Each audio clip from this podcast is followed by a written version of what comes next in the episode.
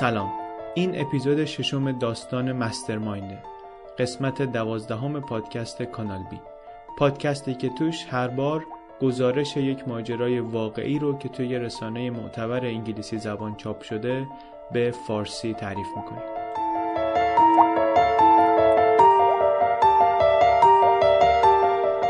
داستان قسمت دوازدهم کانال بی داستان طولانی و پیچیده و هیجان انگیزی به اسم مسترمایند که در هفت اپیزود و به صورت هفتگی تعریف میشه.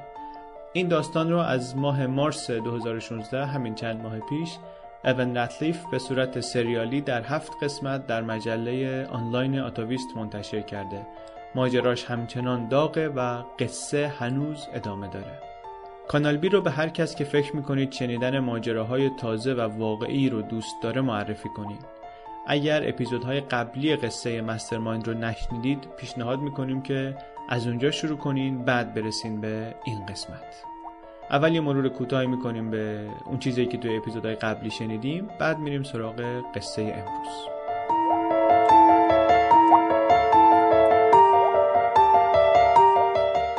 قصه مسترمایند در فیلیپین شروع شد، جایی که دو تا خانم فیلیپینی کشته شده بودند و پلیس خیلی سر در نمی آورد که چی به سر اینا اومده و اینا رو کی کشته. بعد دیدیم که پلیس مبارزه با مواد مخدر آمریکا یک نظامی سابق آمریکایی و یک آدمکش حرفه‌ای بین‌المللی به اسم جوزف هانتر رو در پوکت تایلند دستگیر کرد و شنیدیم که این آدم چطوری مرتبط بوده احتمالاً به قتل اون دو نفر.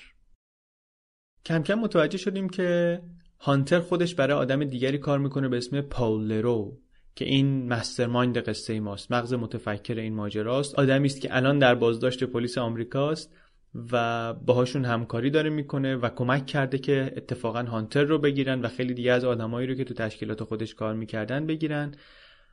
و بعد رفتیم عقب ببینیم که این پاول لرو از کجا اومده و از کجا شروع شده. دیدیم که سالهای بیزنس خیلی موفق فروش آنلاین دارو رو اداره می‌کرده، بیزنسی که مشتریش و تأمین کنندش توی آمریکا هن ولی آدما دارن توی کشورهای خیلی مختلف در قاره‌های مختلف براش کار می‌کنن و پول خیلی زیادی جمع می‌کنه توش. بعد دیدیم قبل از این که لرو این کار رو شروع کنه، آدم نسبتاً شناخته شده‌ای بوده در زمینه رمزگذاری توی اینترنت.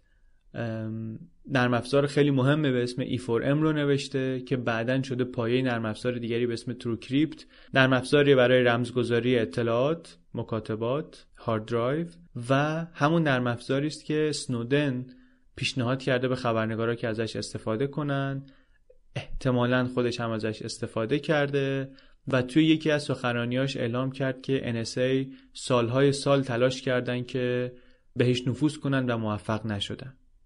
یه خودم دیدیم که پال از کجا اومده، توی زیمبابوه به دنیا اومده، اونجا بزرگ شده، یه خانواده‌ای غیر از خانواده بیولوژیک که خودش سرپرستیش بر عهده گرفتن، با اونا بزرگ شده، رفتن به آفریقای جنوبی، خیلی زود از خانواده جدا شده، در نوجوانی غرق شده توی کامپیوتر و کدنویسی و این صحبت‌ها و یه همچین زندگی داشته.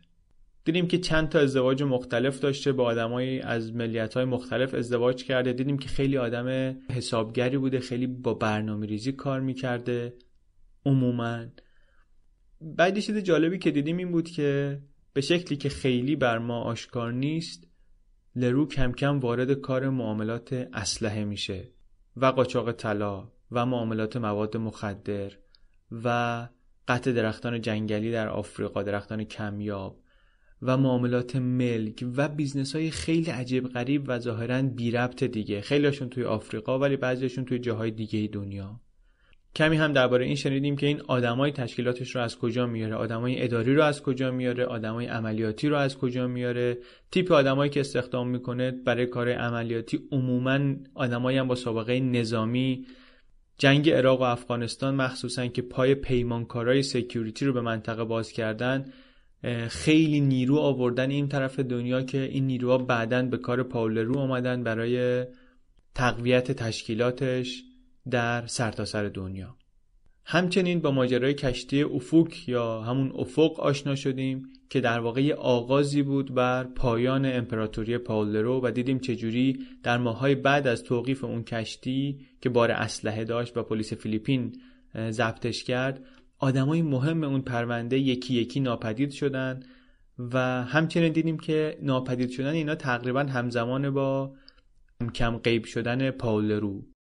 متوجه میشه که کارش داره به مشکل میخوره، هی کم پیداتر میشه و نهایتاً میره توی غیبت کبرا. بعداً دیدیم که از فیلیپین غیب میشه و خیلی زود در برزیل سر و کلش پیدا میشه با این نقشه خیلی حساب شده، رفته اونجا که برای همیشه از دست پلیس آمریکا در امان بمونه. یه اشتباه محاسباتی کرده باعث میشه دست پلیس بهش برسه و نهایتاً پلیس آمریکا به کمک برزیلیا براش دامی میذارن و در آفریقا در لیبریا میندازنش به تور، منتقلش میکنن به نیویورک و خیلی زود لرو پیشنهاد میکنه که من حاضرم باهاتون همکاری کنم که بتونین آدمای مهم تشکیلات من رو بگیرین. درباره نقشه عجیب غریبی شنیدیم که لرو در سومالی داشته، یه زمانی یه قبیله‌ای رو اونجا برداشته بوده، مسلح کرده بوده با اسلحه‌هایی که از آسیا خودش قاچاق می‌کرده، یه ارتش اونجا درست کرده بوده. خیلی‌ها میگن برنامه‌ش این بوده که حمله کنه از اونجا مالدیو رو بگیره و یه رئیس جمهور سابقی داره مالدیو، اونو برگردونه به قدرت که در واقع بکنه دست نشانده خودش، اونجا رو بکنه مکان امنی که ازش همه بیزنساشو در سرتاسر دنیا بدون مزاحمت اداره میکنه. از این چیزایی که از خود هالیوود هم هالیوودی تر به نظر میرسن ولی خیلی هاشون واقعی هن. و یکی از مهمترین چیزایی که در قسمت پنجم شنیدیم این بود که با روند تحقیقات پلیس دی ای آشنا شدیم، دیدیم که چطوری روی این پرونده سالها کار کردن و چطوری کورمال کورمال دنبال رد پای لرو اومدن و بعد از سالها تونستن بفهمن که کی پشت این قضیه است و چطوری داره این تشکیلات داروفروشی کار میکنه و بعد هی چیزای بزرگتر پیدا کردن، هی خودشون خودشون رو غافلگیر کردن. و یه چیز خیلی جالب توجهی که یکیشون گفت به نویسنده مقاله این بود که اگر پائول لرو مخفی کردن هویتش رو با چراغ خاموش کار کردنش رو کمی و فقط کمی زودتر شروع کرده بود، احتمالاً هیچ وقت هیچ راهی برای رسیدن بهش وجود نداشت. حالا تو این قسمت ششم، قسمت یکی مونده به آخر، درباره ماجرای دامگذاری میشنویم. نقشه‌ای که پاول و پلیس آمریکا با هم کشیدن و پاول اجرا کرد برای به دام انداختن آدمایی که زمانی براش کار میکردن.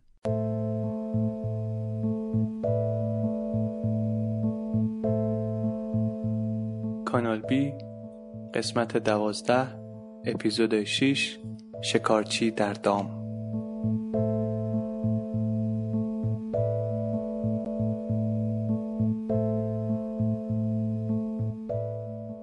جوزف هانتر احتمالاً عجیبترین و مرموزترین آدمه بین همه کارمندای پائول لرو. اگه یادتون باشه همون آدمی هم هست که ما قصه رو با این شروع کردیم. ایون رتلیف نویسنده این گزارش مسترمایند هم اول جذب هانتر و پرونده هانتر شد، بعد کم کم متوجه شد که قصه بزرگتر از این حرف هست و یه پائول لروی هست و کشیده شد اینوری. مثل خود پائول لرو چیزایی که در مورد هانتر میگن و مینویسن این طرف اون طرف هم فوق‌العاده شگفت انگیزه. یه آدم نظامی، نظامی مسلک، با سابقه نظامی، بی‌رحم، بی‌عاطفه، که ارتش آمریکا پرورشش داده، تو ارتش بزرگ شده در واقع، ولی بعدش رفته به سمت خلافای فوق‌العاده بزرگ.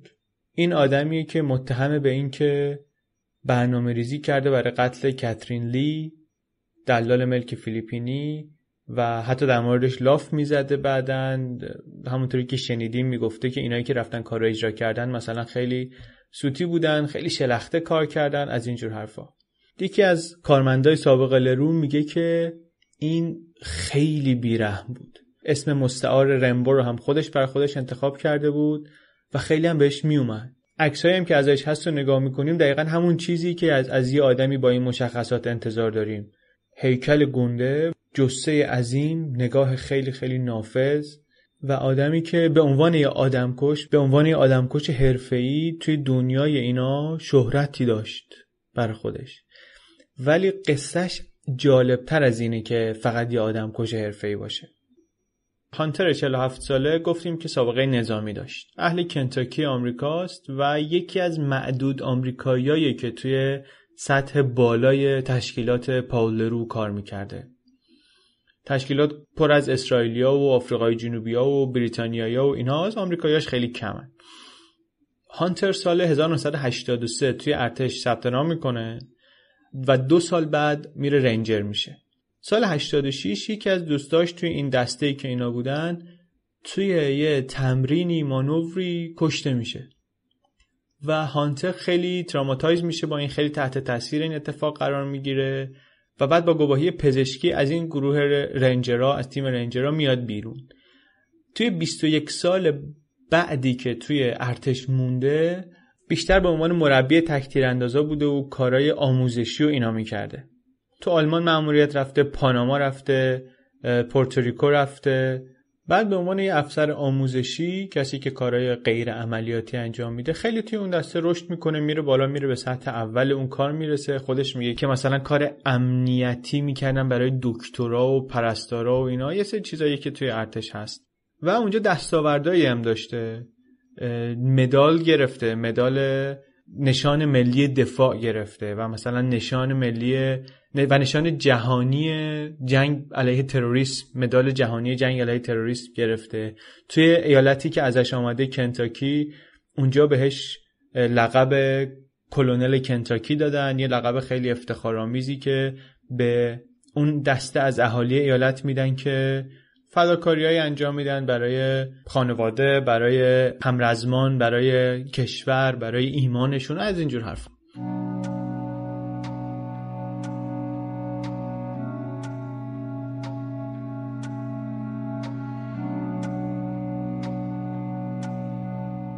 سال دو هزار و چهار از ارتش میاد بیرون، برمیگرده به شهر خودش، شهر کوچیک خودش، شهر پنجاه هزار نفری، با همسرش و دوتا پسرش و دوتا سگش. مادر و خواهرش هم نزدیکشون زندگی میکنن و به نظر میرسه خیلی طبیعیه که بره پلیس بشه. میره امتحان ورودی اداره پلیس نیویورک سیتی رو شرکت میکنه، قبول میشه، اما بعد به این نتیجه میرسه که نیویورک خیلی گرونه برای اینکه بره اونجا زندگی کنه. به جاش میره توی یه زندانی به اسم گرین ریور کورکشنال کامپلکس، یه جایی مثلا یه ساعت رانندگی تا خونه‌شون. اونجا مشغول کار میشه. این همزمان با اوج جنگ عراق و افغانستان و اوج داغی بازار شرکت‌های پیمانکار کار سکیوریتی، حقوقای خوب، اینکه بری توی وسط جبهه کار عملی انجام بدی، هیجان، همه چیو داره. هانتر هم حوصله‌اش سر رفته بوده از زندگی کردن تو شهر. پا میشه میره یه قرارداد امضا میکنه با یه شرکتی که رابطه خیلی خوبی با ارتش آمریکا داره. یه مدت دوره آزمایشی و دوره مقدماتی و از این صحبت‌ها و و در نهایت کارهایی که بهش میدن مثلا حفاظت سفارت آمریکا در بغداده یا مثلا تحقیقات درباره بمبگذارای انتحاری توی توی عراق، از اینجور کارا. این شرکتی هم که براشون موقع کار میکرد اخیراً اسمش توی این مدارک افشا شده پاناما پیپرز آمده بود که آره کلی از این شرکت‌های اقماری داشته این طرف و اون طرف و یه خورده اسم شرکت جدیدن افتاده سر زبونا.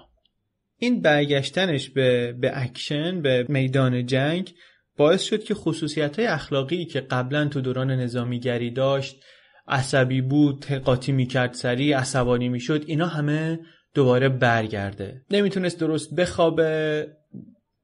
خانواده‌اش شاکی بودن که بی‌عصاب بازی در میاره، از اینجور کارا. سال دو هزار و هفت یه سرباز قدیمی دیگه ای هانتر رو به پائول لرو معرفی میکنه.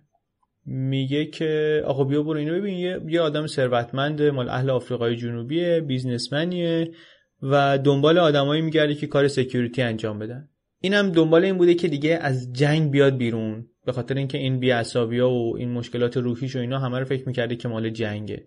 میره تو تشکیلات لرو و دیگه خیلی زود میره باهاش داره از این طرف و اون طرف میره، از مالی میره هنگ کنگ، میره برزیل. دو تا پاسپورت قلابی هم داره که این سفرها رو با اون پاسپورت‌ها میره، یه دونه مال زیمبابوه، یه دونه مال آفریقای جنوبی. اون دسته از کارمندای لرو که هانتر رو دیدن همشون تحت تاثیرش قرار گرفتن. لولو، اون خویشاوند پائول لرو که در گفتگو با ایوان رتلیف نویسنده خیلی از مطالبی رو که ما میدونیم بهش گفت، از جمله این رو هم بهش گفت که توی یکی از کارهای اول، توی یکی از مأموریت‌های اولی که هانتر داشت من دیدمش. چند تا از کارمندای لرو حدود یک میلیون دلار پول رو که برای معامله طلا آورده بودن آفریقا گم کردن. حالا یا گم کردن یا دزدیدن یا هرچی.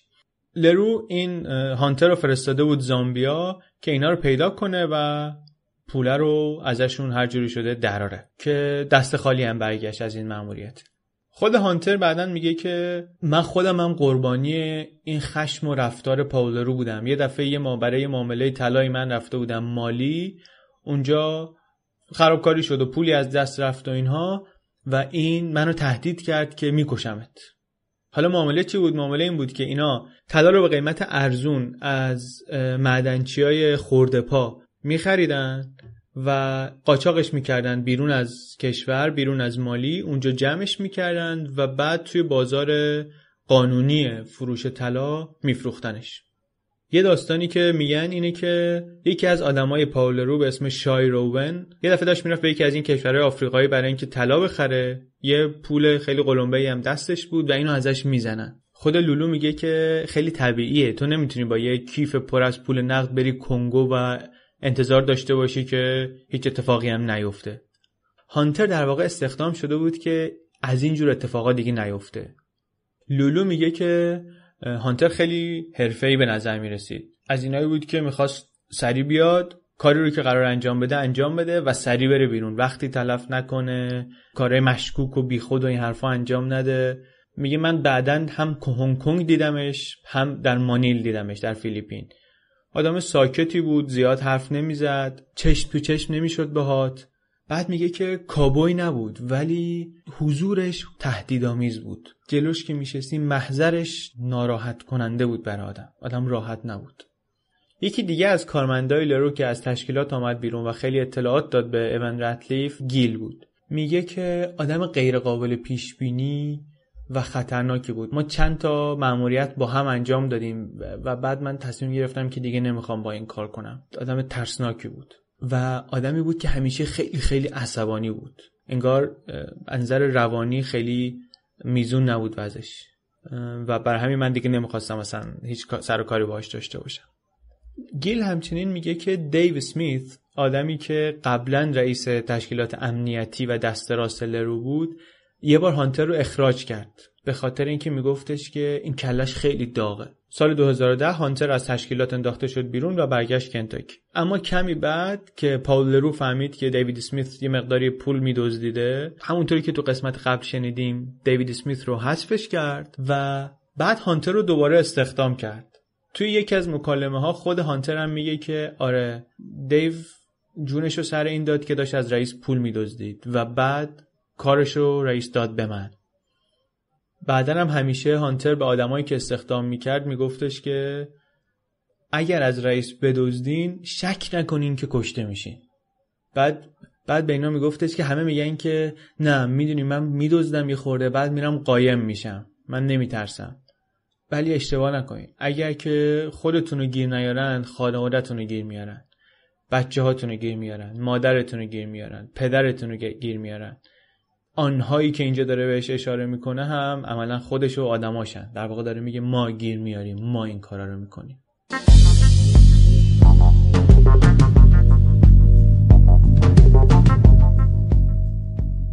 اون وقتی که هانتر اومده بود تو تشکیلات، زمان اوج گسترش و رشد تشکیلات پاول لرو بود.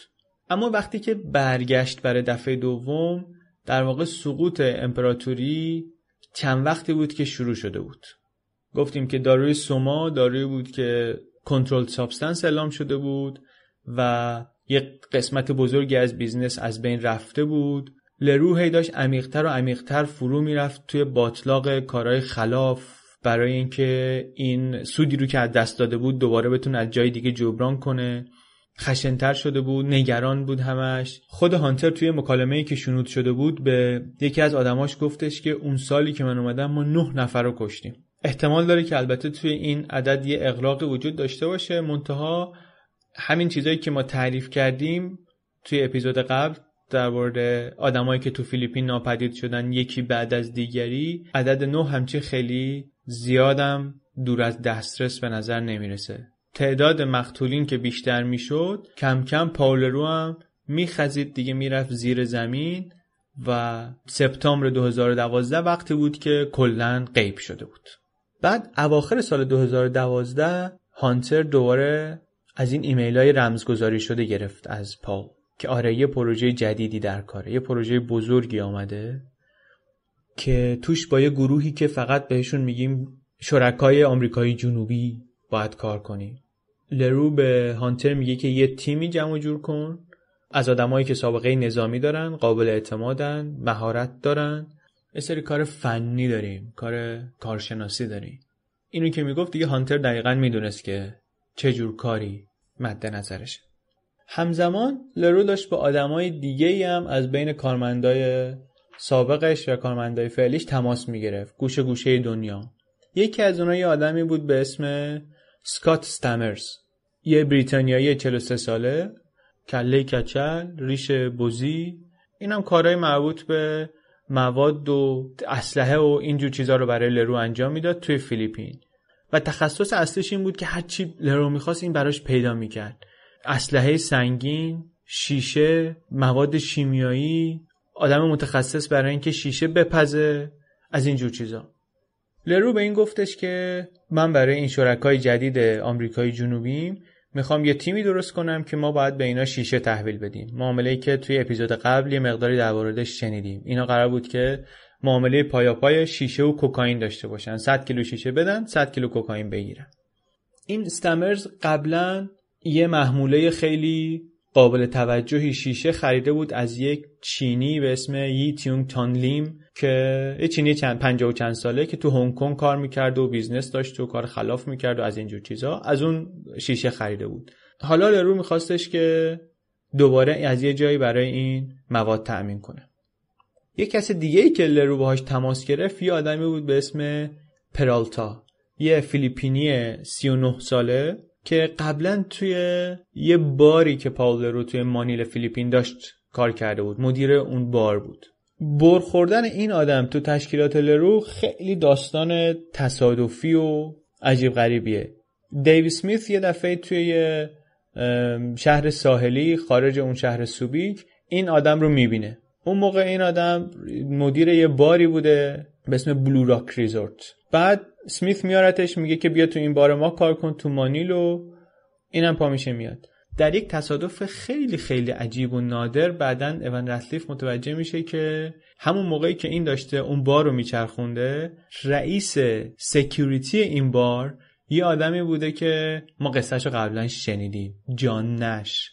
آدمی که الان در بازداشت پلیس فیلیپینه، نه اسم واقعیشو میدونن، نمیدونن اهل کدوم کشوره و سالها داشته با پاسپورت یه آدم مرده زندگی میکرده و پاش گیر تو پرونده چند تا قتل که همه به تشکیلات لرو مربوط میشن. خلاص اینا همزمان توی یه بار بودن، این رئیسش بوده، اون رئیس سکیوریتیش بوده، ولی به احتمال زیاد ارتباطی نداره این به اینکه دوباره بعدن تو تشکیلات لرو یه جورایی همکار شدن با هم دیگه. خلاصه این پرالتا میاد و تو این بار مشغول کار میشه و بعدن مشغول کارهای دیگه هم میشه و کمکشون میکنه توی اون معامله شیشه‌ای که با اون چینیه داشتن، در واقع دلال اون معامله میشه. پاول صداش میکنه دوباره، میگه که دوباره یه کار مثل اون باید انجام بدی به عنوان واسطه، این دفعه با شرکای جدید آمریکای جنوبی. اون موقعی که این باش تماس میگیره بار که تعطیل شده و این پرالتا هم یه مدتی هست که کار نداره، این پیشنهاد به نظرش خیلی اوکی میاد، میگه باش انجام میده. زنگ میزنه پرالتا به اون چینیه لیم، دعوتش میکنه که میگه بیا با این بیا با نماینده‌های لرو دیدار کن. اوایل ژانویه لیم و پرالتا مسافرت میکنن میرن بانکوک.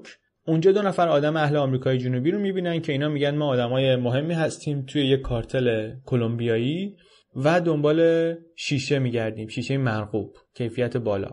مواد رو تو لیبریا تحویل میگیریم ولی برنامه اینه که اینا رو میخوایم توی نیویورک بفروشیم. اول کارم البته یه نمونه میخوایم. لیم میگه که مشکلی نیست، کیفیت بالا و اینا همه اوکیه، ما فقط از منابع دست اول میگیریم و مطمئنیم و از این صحبت. منابع دست اولی که اینجا صحبتشو میکنن کره شمالیه. این ادعایی که قابل راستی آزمایی نیست ولی خیلی هم عجیب غریب به نظر نمیرسه. گزارش‌های کنگره آمریکا هست که کره شمالی از اوایل دهه نود درگیر تولید و معاملات بزرگ شیشه است. قصه هم اینه که بارندگی‌های خیلی سنگین تولید خشخاش رو از بین برده اونجا و چیزی که جاش رو گرفته مواد مخدر آزمایشگاهیه. سال دو هزار و هفت میگن که کره شمالی زیر ظرفیت بین ده تا پانزده تن در سال داشته در تولید شیشه کیفیت خیلی بالا. معمولا هم این رو از مرزی که با شمال چین دارن قاچاق میکنن. باور عمومی هم اینه که این برنامه عظیم تولید شیشه یا دولت به صورت چراغ خاموش داره نظارت میکنه و یه تایید ضمنی داره روش، یا اینکه اصلا خودش دستش تو کاره. هرچند بعداً سال دو هزار و سیزده گزارش‌های دولتی آمریکا میگه که تولید شیشه توسط دولت کره شمالی احتمالاً یا از بین رفته کامل یا اینکه به شدت کاهش پیدا کرده. لیم هم همین حرفو برمیگرده به این کلمبیایی‌ها میزنه، میگه که دولت کره شمالی برای اینکه به آمریکا نشون بده که دیگه تو کار فروش شیشه نیست، این آزمایشگاه‌ها رو همه رو از بین برده، همه رو آتش زده، ولی ما هنوز چند تن مواد خالص درجه یک از قبل داریم و ما تنها آزمایشگاهی هستیم توی کره شمالی که هنوز دایریم و داریم کار میکنیم و اینا. اینا میگن که ما میخوایم بریم ببینیم آزمایشگاه رو بازدید کنیم. میگه که نه، همچین همچین امکانی وجود نداره. آدمی که کره‌ای صحبت نمیکنه رو ببریم اونجا خیلی مشکوکه و این کارو نمیتونیم بکنیم. چند تا آدم هستن که توی فیلیپین درگیر این کارن، بیشترشون هم بریتانیایی‌ان. خلاص اینا باید دست به دست کنن، هر کدوم یه نقشه دارن توی عملیات. و استمرز آدمیه که توی مدت داره مکاتبه میکنه هم با پاول لرو هم با اون کلمبیایی، همش هم با ایمیل‌های رمزگذاری شده و جزئیات قرارداد رو نهایی میکنه. کلمبیایی میگن که نمونه ها باید فرستاده بشه به مونروویا، پایتخت لیبریا. اینا با پست فدکس میفرستنش، ترکینگ نامبر، شماره رهیابیش رو هم ایمیل میکنه برای پاول لرو. اینا نمونه رو تحویل میگیرن، آزمایش میکنن، میگن یکیش نود و شش درصد خالصه، یکیش نود و هشت درصد خالصه. عالی، همه چی اوکی.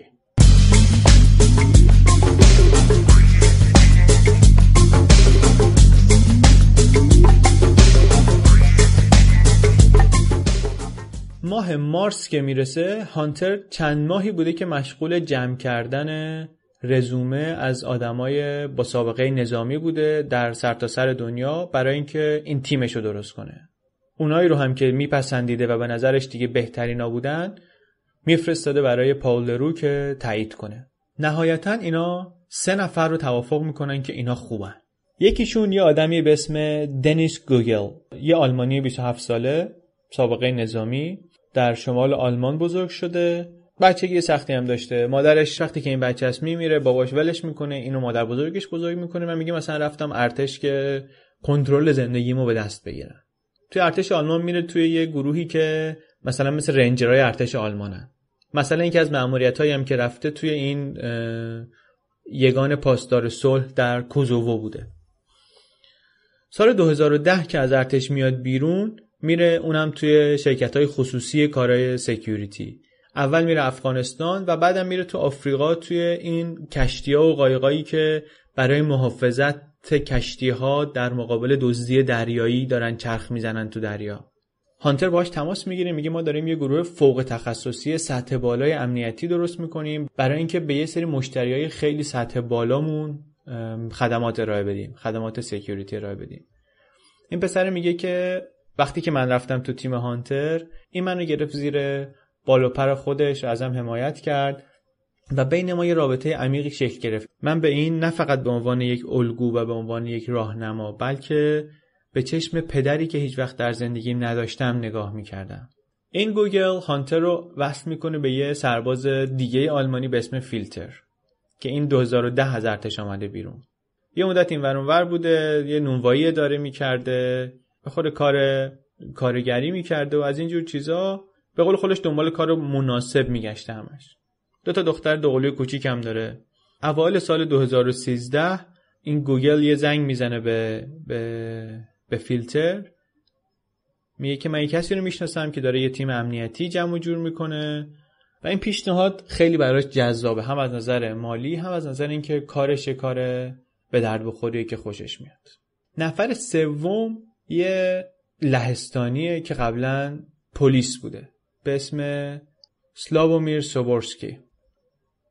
پونزده سال سابقه کار داره، هم تو ارتش کار کرده هم تو پلیس کار کرده و میگه که من تو تیم حفاظتی جورج بوش بودم و تو تیم حفاظتی پاپ بودم، پاپ ژان پل دوم بودم وقتی که اینا آمدن لهستان. اینم از اونایی که بعداً سر خورده رفته سمت کارهای پیمانکاری امنیتی، ولی بالاخره اینم به مشکلات مالی رسیده و فوریه دو هزار و سیزده یکی از دوستاش اینو معرفی میکنه به هانتر. نامه‌ای هم که فرستاده به عنوان اپلیکیشن کار یه نامه معمولیه که همه ما هم می‌نویسیم برای کار، نوشته که آره من میدونم که این تعهد من و تجربه من و حرفه‌ایگری من که همه اینا رو رفرنس‌های من میتونن تایید کنن منجر خواهد شد به موفقیت برای شرکت شما و رضایت دو طرفه من و شما و از اینجور حرفا. تو رزومه‌اش هم یه تخصصایی رو لیست کرده، بله تیراندازی، پاراشوت، نبردهای تن به تن، از اینجور چیزا. با این تیم هانتر فکر کرد که دیگه آماده است برای اینکه مشغول کارشه. توی یه ایمیلی به پاول لرو گفتش که مخصوصا این دوتا سوبورسکی و گوگل اینا خیلی آدمای زبردستی ان که خیلی کارا برای ما انجام خواهند داد.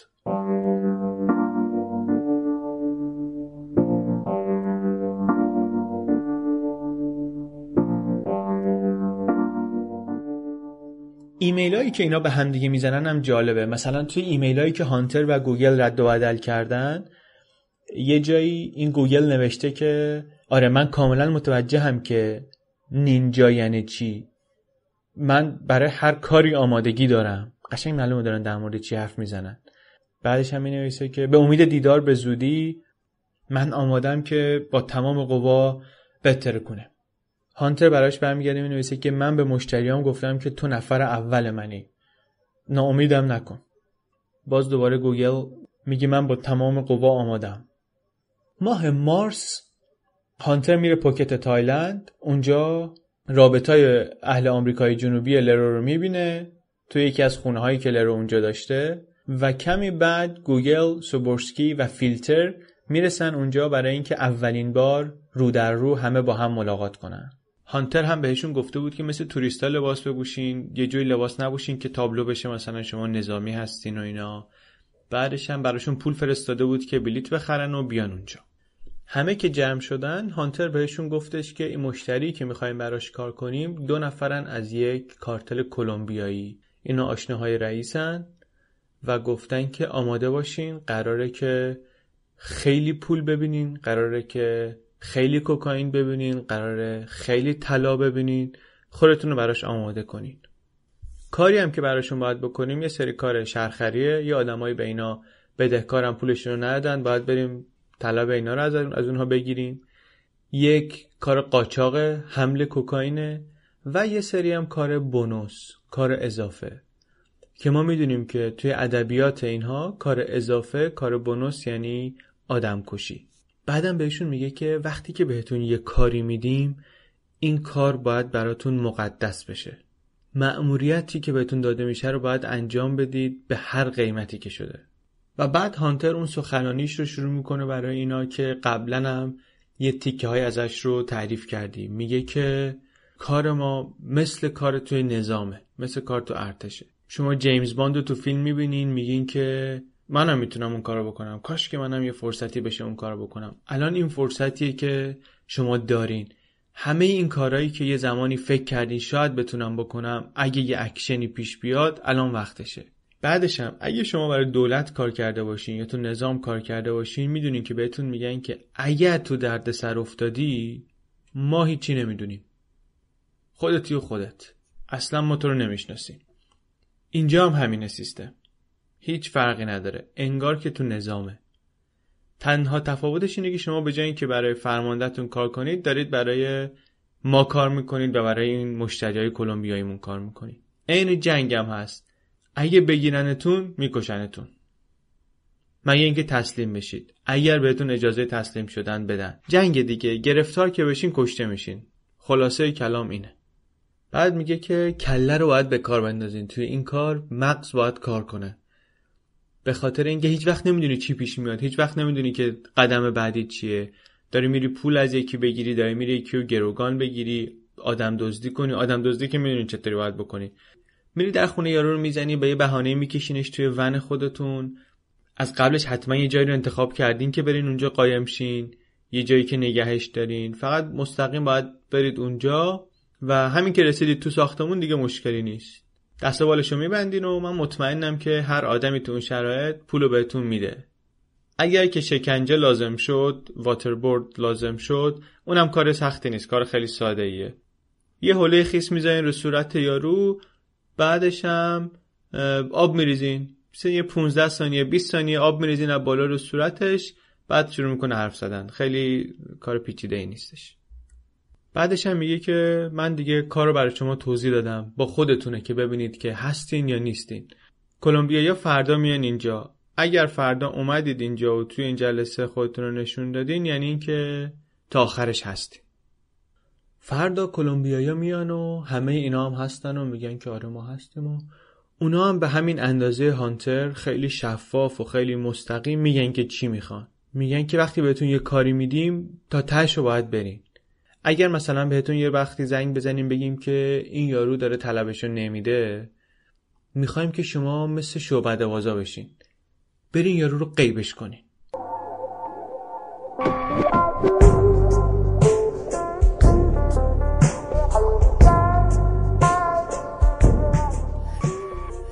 توی قدم‌های اول یه سری کارهای ساده تر بهشون دادن این کلمبیایی‌ها. مثلا گفتن که یه محموله هست داره از تایلند میره برای چین، بعد ما میخوایم که شما حواستون به این باشه، مواظب باشید که ببینید که آیا پلیس تایلند داره این محموله رو دنبال میکنه میپاد یا اینکه نه. اینا هم رفتن کوسامویی، یه جزیره، یه شهر بندری توی یکی از جزایر تایلند.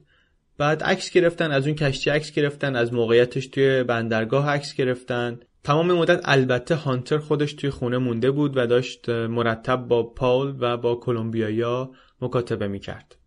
بعد از چند روزم هانتر برای پاول مینویسه که این آدمایی که این کلمبیایا رو کشتی دارن خیلی جالب نیستن، من خوشم نیومده. البته بچه‌ها دارن هنوز میپانشون، ولی ام...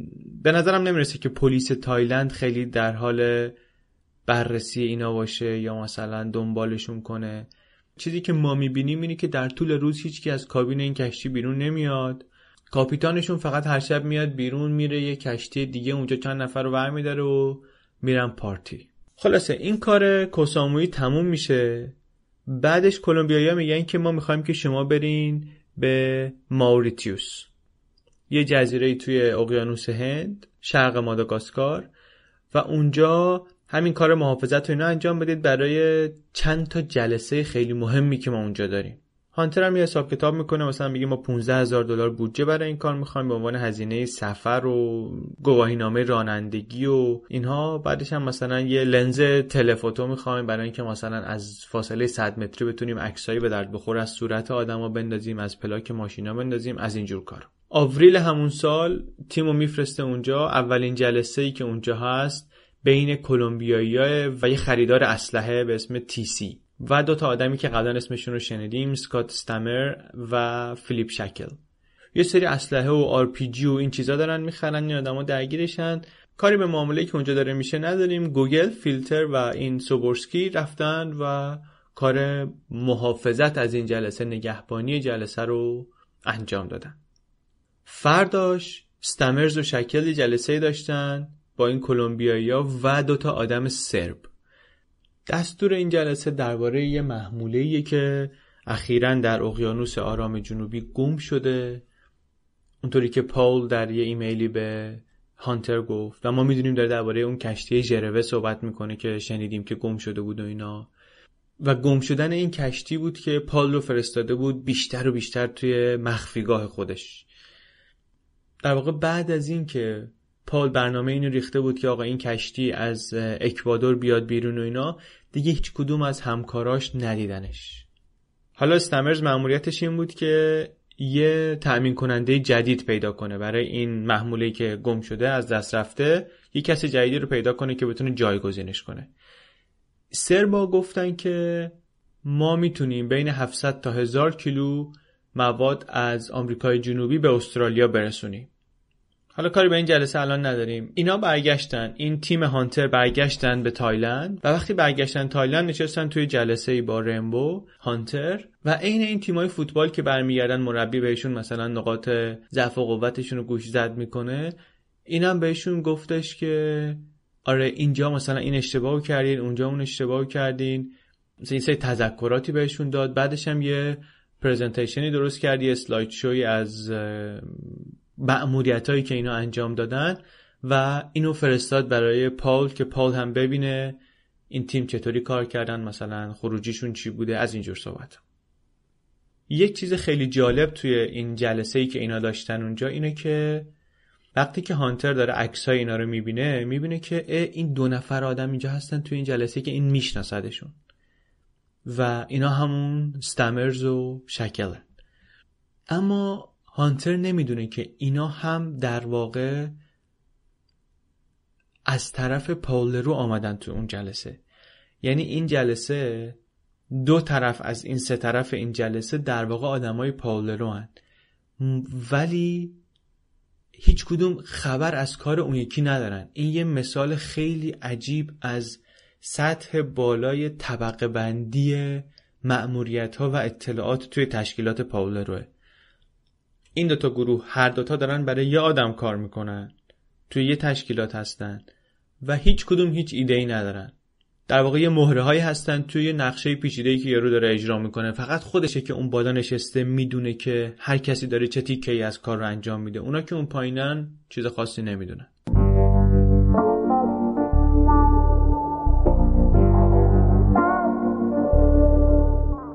خب یه مروری بکنیم به این چیزایی که تا حالا گفتیم توی این قسمت و بعد بریم سراغ ادامه ماجرا. از اینجا شروع کردیم که گفتیم لرو سپتامبر دو هزار و دوازده غیب شده بود.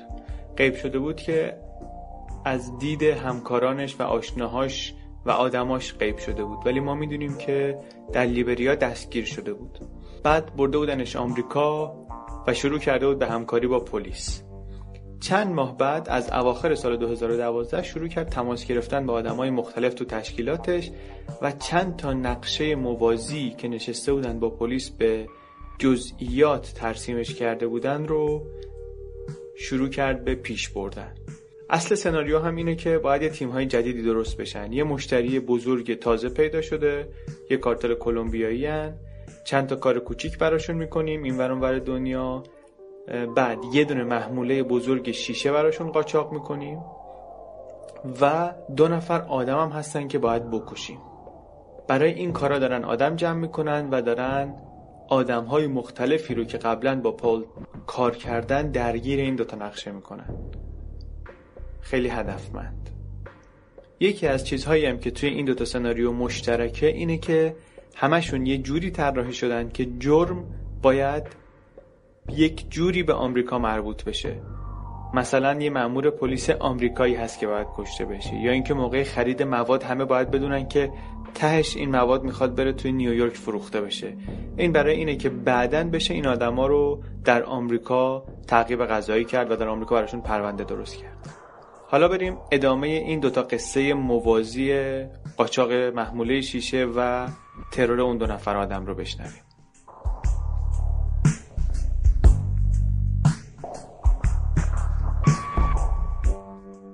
اواسط ماه می استمرز و شکلز برگشتن تایلند برای اینکه این, این کلویا رو ببینن و برای اینکه درباره حمل این محموله شیشه توافق کنن.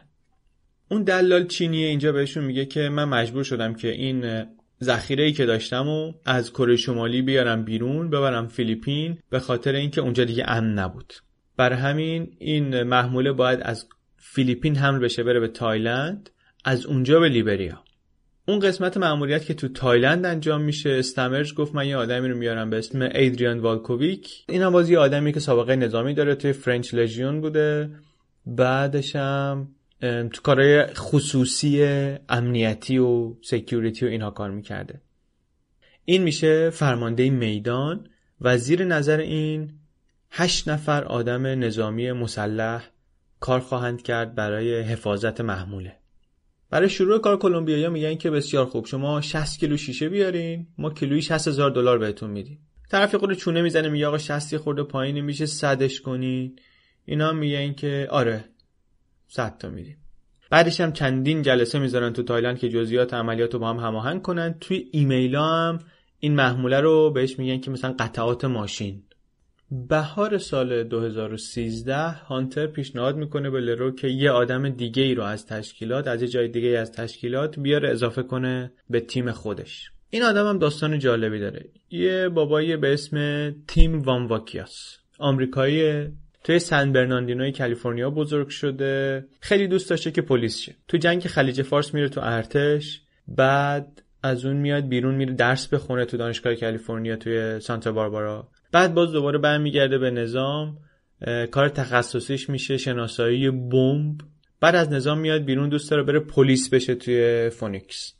میره اونجا، منتها توی یه تست پزشکی رد میشه به دلیلی که توی پرونده نیومده، به دلیلی که نمیدونیم. افسرده میشه، طلاق میگیره، بعد میره توی یکی از این شرکت‌های سکیوریتی خصوصی، پیمانکارا. کارشون اینا اینه که با یه سگای تعلیم دیده میرن دنبال مواد منفجره تو افغانستان برای خنثی کردن بمب و اینجور چیزا. اونجا یه مدت کار میکنه، باز دوباره به خاطر مسائل پزشکی اون کارش رو هم از دست میده. این دفعه دیگه بیکار میشه، حتی برای مدتی خونه نداره، بی خانمان میشه.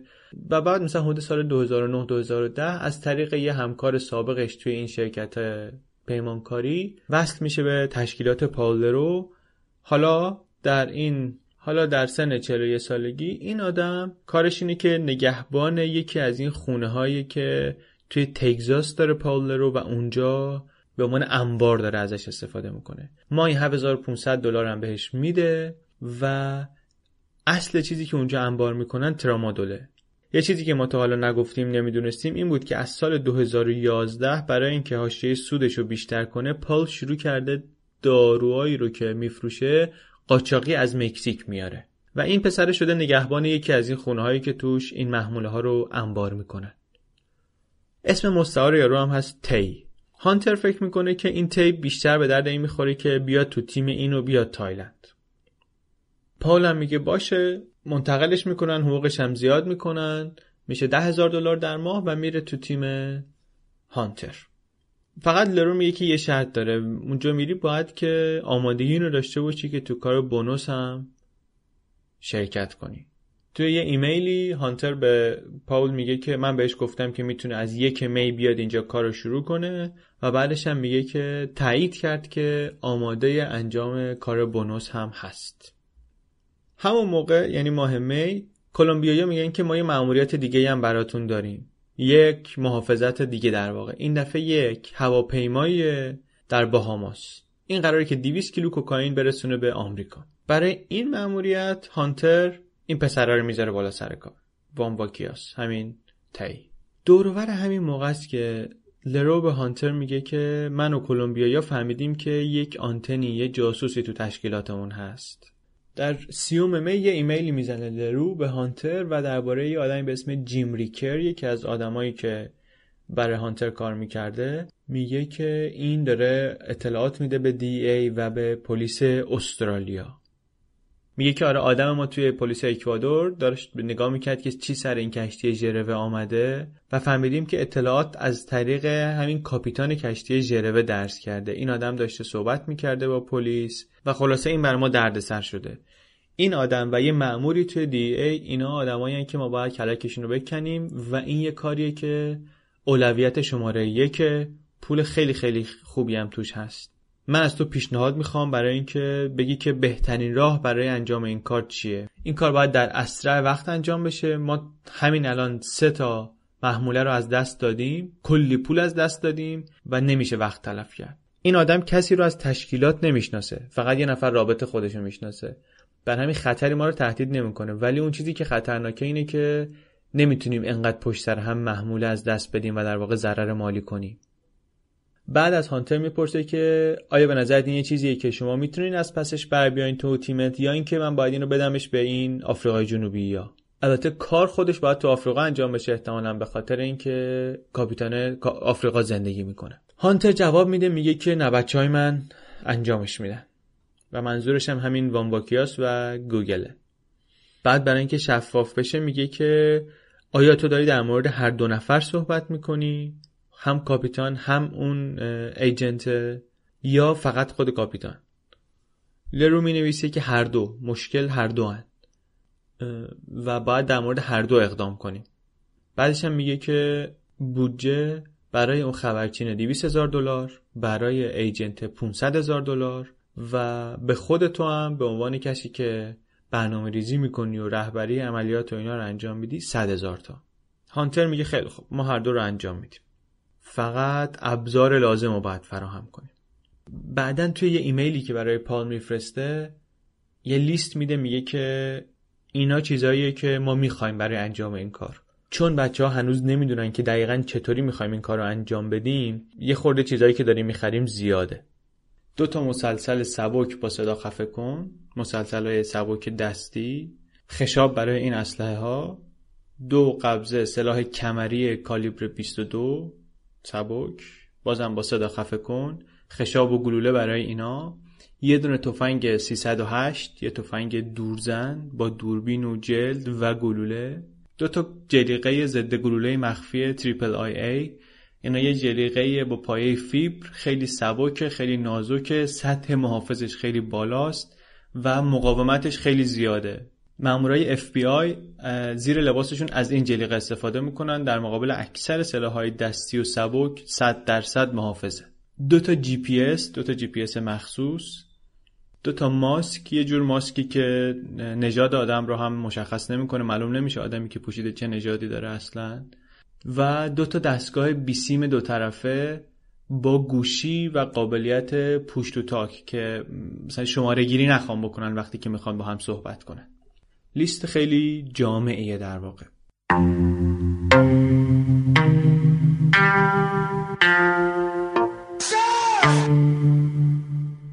یه ماه بعد این تیم البته به جز هانتر میرن با هاماس برای اینکه اون کار محافظت و پاییدن و اینا رو انجام بده.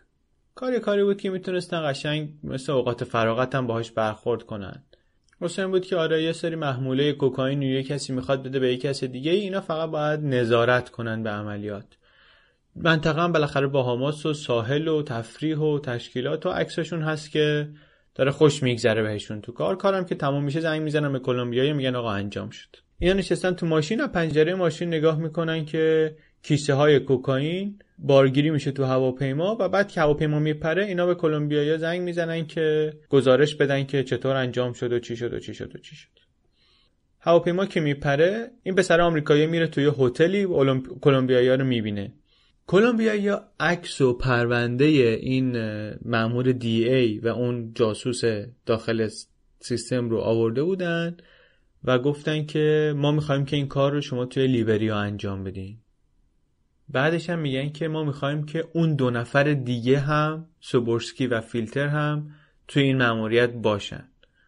این پسر وامباکیاس هم سریع تکست میده به هانتر، میگه که اینا اینطوری میگن و سوال من اینه که پول اون وقت همینه یا اینکه میخواین که پول زیاد کنی. حالا یه خورده اینها رو ول کنیم اینجا، بریم سراغ اون محموله شیشه که یارو میخواست. بعد گفت که انبارم تو کره شمالی رو همه رو جمع کردم، جنسا رو همه رو آوردم فیلیپین، از فیلیپین باید بیاد و این حرفا.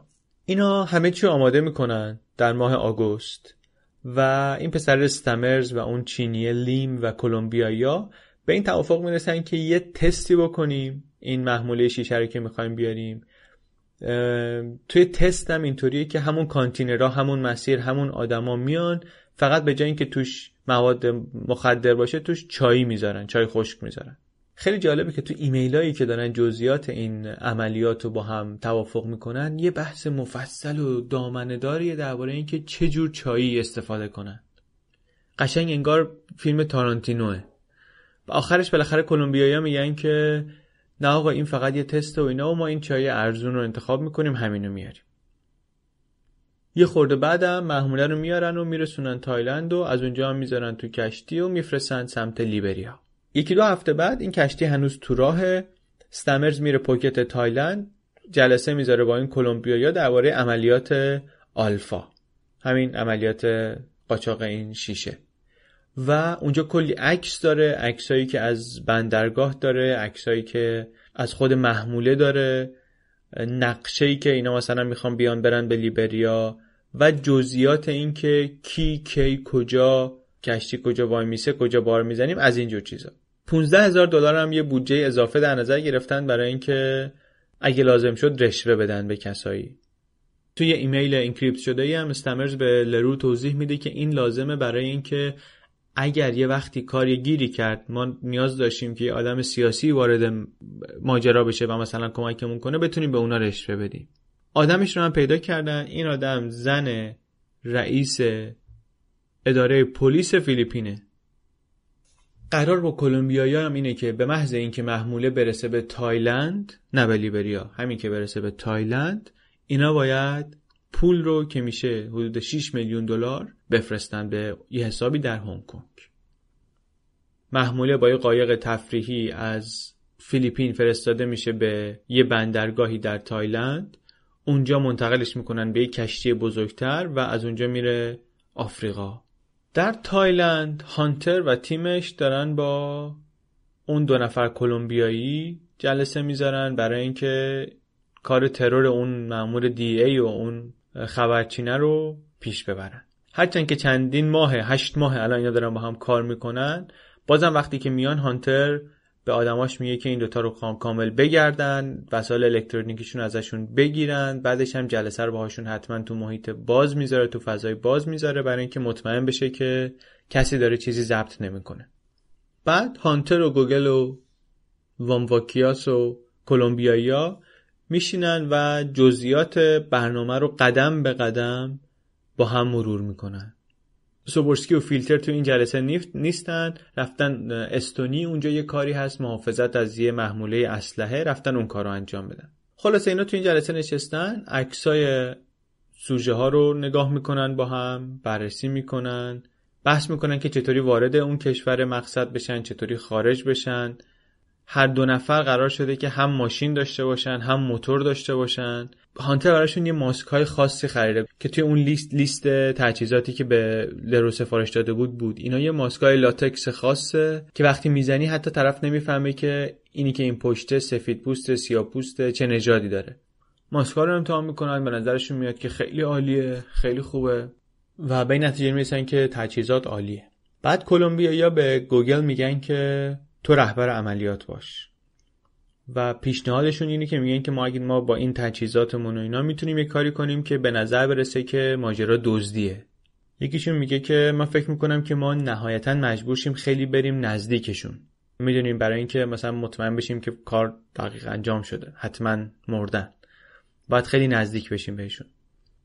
بعد روی تفنگا بحث میکنن که کدوم بهتره، نهایتا توافق میکنن که یه ام پی هفت هست که این از همه بهتره، ساخت آلمان.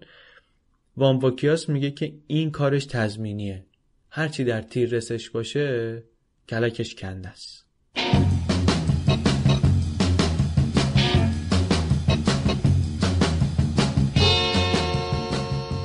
اواخر سپتامبر دو هزار و سیزده محموله شیشه آماده است که از فیلیپین بیاد بیرون. بیست و چهارم اون دوتا دلالا لیم و پرالتا توی یه هتلی در پوکت نشستن، منتظرن که محموله برسه. فرداش استمرز و شکلز و والکوویک میشینن با کلمبیایی‌ها جلسه برای آخرین بار جزئیات نقشه رو مرور میکنن و میگن که همه بازیگرای اصلی الان وسط میدونن. یه ایمیل هم میفرسته استمرز به پاول لرو، میگه که همه بازیگرای اصلی الان وسط میدونن و منتظرن که کار شروع شه. اما این کار هیچ وقت شروع نمیشه. اتفاقی که میفته اینه که یهو افسرای پلیس مواد مخدر تایلند میریزن و هر پنج نفر آدم رو با هم دستگیر میکنن. ده کیلومتر اون طرفتر یه سری آدمای دیگه از یه قسمت دیگه پلیس میریزن توی ویلا و جوزف هانتر رو دستگیر میکنن. تیمی که رفتن هانتر رو بگیرن خیلی بزرگتر از اونی بود که لازم باشه. هانتر تنها آدمی بود که خونه بود و مسلح هم نبود، ولی اینا عملا با یه لشکر رفته بود. اینا میگیرنش و دستبند میزنن و میارنش بیرون و میشوننش رو زمین جلوی در و همه پلیسا پشتش وای میسن، جست میگیرن عکسایی که بعدن میاد بیرون از این صحنه ها و پخش میشه همه جای دنیا اینطوریه که از صورت هانتر هیچی نمیشه خوند. دستاش پشتش دستبند زده است، یه تیشرت هومر سیمپسون پوشیده و تصویری خوره تصویر عجیب غریبیه، مخصوصا وقتی کنار این خبر قرار میگیری که این آدمو گرفتن در حالی که داشته نقشه ترور یه مأمور دی ای رو میکشیده. همزمان با این دستگیری ها هزاران کیلومتر اون طرفتر سوبورسکی و فیلتر هم توی هتلشون در تالین استونی دستگیر میشن. اینا رو درجا منتقل میکنن به یه زندانی از زندانهای قدیمی که از زمان شوروی باقی مونده و همون اولش هم به نظر میرسه که انقدر اینا رو زدن که سوبورسکی بعداً احتیاج به عمل جراحی معده پیدا کرد. باز یه گوشه دیگه دنیا همون روز صبح وامواکیاس و گوگل از هواپیماشون توی فرودگاه بین‌المللی مونروویا در لیبریا پیاده شدن. آماده بودن که برن سراغ کشتن مأمور دی‌ای و اون کاپیتانه خبرچینه و انتظارشون این بود که کلمبیایی‌ها بیان استقبالشون با اسلحه و با تشکیلات و با ماسکا و با ماشینایی که لازم داشتن و با موتورسیکلت‌ها و این چیزا. به جاش یه گروهی پلیس لیبریایی ریختن سرشون و خیلی زود تحویلشون دادن به پلیسای دی‌ای که اونجا بودن و و اینا هم سری بردنشون نیویورک. این یک سال بعد از اینه که پاول لرو سواره یه هواپیمای مشابهی شده بود از همین مبدأ به همون مقصد. سه روز بعد وزارت دادگستری کنفرانس خبری برگزار کرد در منهتن و گفت که ما یه عملیات مخفیانه‌ای داشتیم که توش این هانتر و تیم آدمکشیش و اینا رو دستگیر کردیم و گفت که آره چند تا از مامورای دی ای کلی تمرین کرده بودن، یه فیلمنامه‌ای نوشته بودیم، یه سناریوی خیلی مفصلی داشتیم و اینا به عنوان نماینده یه کارتل کلمبیایی خودشون رو معرفی کردن و ماها داشتن با این آدما کار می‌کردن. فیلم این کنفرانس خبری رو می‌ذاریم که ببینید. توضیحی که میدن به نظر میرسه که واقعا یه نقشه خیلی فوق‌العاده و استادانه ای رو طراحی و اجرا کردن برای گرفتن این آدما. ولی ایوان رتلیف میگه که من وقتی که اینو نگاه کردم یه چیزی یه چیزی اذیتم میکرد تو ماجرا و اون هم این بود که دی ای این آدما رو از کجا شناخته بود. آیا اینطوریه که اینا برمی‌دارن مثلا دور و بر دنیا میگردن ببینن کی داره ترور میکنه، کی داره آدمکشی میکنه، بعد مثلا با یه تومه‌ای میندازن جلوشون، یه کار تروری بهشون پیشنهاد میکنن که اونا بیان برای این کار، بعد اینا دستگیرشون کنن؟ اینطوریه. به نظر میرسه که این داستانی که اینا تعریف میکنن با جوزف هانتر شروع میشه، یه آدم با این سابقه، با این قدرت، با این تشکیلات. ولی چی شد که اینا اصلا به هانتر علاقه‌مند شدن؟ هانتر از کجا وارد رادار دی ای شد؟ بعد میگه تعجبم بیشتر شد وقتی که دو ماه بعد دی ای اعلام کرد که استمرز و یه شرکتی رو که توی اون معامله شیشه دست داشته اونا رو دستگیر کردن. دی ای اون موقع چیزی درباره این که این دوتا عملیات به هم مربوطن نگفت، فقط گفت که ما یه عملیاتی رو کشف کردیم و خنثی کردیم که نشون میده که کره شمالی هنوز یک بازیگر مهم در تأمین شیشه در دنیا و در قاچاق بین‌المللی و این صحبت‌ها. این روزنامه واشنگتن پست بود که ارتباط بین این دوتا رو برقرار کرد و گفت که این پرونده قاچاق مواد از کره شمالی مربوط میشه به یک کارتل بین‌المللی که برای جوزف هانتر، یه سرباز سابق آمریکایی، کار میکرده. و بعد نوشت که جوزف هانتر چند وقت پیش دستگیر شده، البته به یک جرمی و در قالب یک پرونده‌ای کلاً مستقل از ماجرای قاچاق شیشه. تمام این گزارش‌هایی که میاد بیرون اینطور وانمود میکنه که بالا سر هانتر هیچ کس نیست. اینه که حلقه وصل کننده این دوتا پرونده است و اینه که مهمترین آدم هر دوتا قصه است. بعد رتلیف میگه که من هرچی بیشتر شروع کردم توی این پرونده ها غور کردن، چیزای عجیب بیشتری دیدم، مثل این که توی هر دوتا پرونده به یه آدم عجیبی اشاره میشد. توی هیچ کدومشون البته اسمی از آدم‌های عجیب برده نمی‌شد. توی یکی از پرونده‌ها به اسم مستعار شخص شماره یک بهش اشاره می‌کردن. توی بازجویی‌های اون یکی پرونده می‌گفتن که شریک معاملات مواد مخدر مثلا یه همچین اسمی، و میگه بیش از یک سال طول کشید تا من فهمیدم که این شخصیت‌های مهم مرموز این دوتا پرونده در واقع یه نفرن. ظرف شش ماه بعد از این دستگیری همه این شش نفری که تو تایلند بودن و اون دو نفری که توی استونی بودن منتقل شدن به نیویورک سیتی.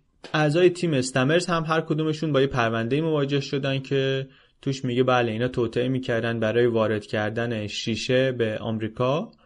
هانتر، گوگل و وانواکیاس اینا اتهامشون اینه که توطئه کردن برای قتل مأمور قانون. فیلتر و سوبورسکی هم اتهام اصلیشون مربوط میشه به معامله کوکائین در باهاماس و این محموله‌ای که اینا براش کار محافظت و اینا کردن. همینطوری که اینا منتظر دادگاهن، در مدتی که اینا منتظر دادگاهن چیزی که بهش فکر میکنن در کنار اینکه بالاخره یک زندان خیلی طولانی مدتی در انتظارشونه اینه که چه بازی خوردن. نه خبرچینی در کاره، نه مأمور دی ای در کاره، نه کسی تو نیویورک هست که بخواد صد کیلو شیشه بخره از کره شمالی، نه کوکائینی در باهاماس در کار بوده این که مثلا اینا رفتن اینطوری محافظتش میکردن. خونه پوکت تحت نظر پلیس بوده. خیلی از جلساتی که کلمبیایی‌ها میآمدن و هانتر فکر میکرده که داره اینا رو خوب میگرده و مطمئن میشه که هیچ چیزی ندارن که ضبط کنن رو کلمبیایی‌ها در واقع ضبط کردن. همه ایمیلایی که رد و بدل میکردن، همه نقشه هایی که داشتن، همه رو دی ای داشته جمع میکرده. اما عجیب ترین و تکان دهنده ترین نکته احتمالاً برای هانتر و استمرز چیزی بوده که اونا به محض اینکه دستگیر شدن فهمیدن، اما برای ما و برای بقیه دنیا چند سالی طول کشید تا متوجه بشیم. اونم این که پاول لرو آدمی که اینها به تناوب ازش یا به شدت میترسیدن یا به شدت تحسینش میکردن، آدمی که پای همه اینا رو کشیده بود به این پرونده، در واقع تمام این مدت در بازداشت پلیس بوده و نه تنها در بازداشت پلیس بوده بلکه نقش اصلی این فیلمی بوده که اینا گرفتارش شدن.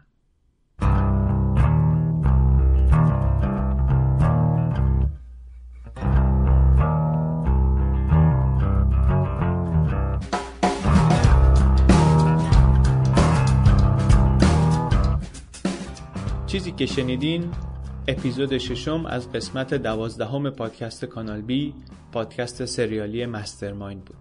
پادکست کانال بی رو من علی بندری به کمک ناملیک دات ام ای تولید میکنیم. هر هفته یک شنبه یک قسمت از پادکست سریالی مسترمایند به صورت همزمان در ناملیک دات ام ای و ساوندکلاود آپلود میشه. یک شنبه آینده قسمت آخرش رو میشنویم. کانال بی رو به هر کس که فکر میکنید شنیدن گزارش‌های تازه از ماجراهای واقعی رو دوست داره معرفی کنید. پادکست کانال بی رو در فیسبوک، توییتر و تلگرام با شناسه چنل بی پادکست دنبال کنین تا هم از آمدن قسمت‌های جدید با خبر بشین و هم یه سری عکس و سند و مطلب حاشیه‌ای و تکمیلی درباره قصه مسترمایند و قصه هایی که قبلا توی پادکست تعریف شدن به دستتون برسه.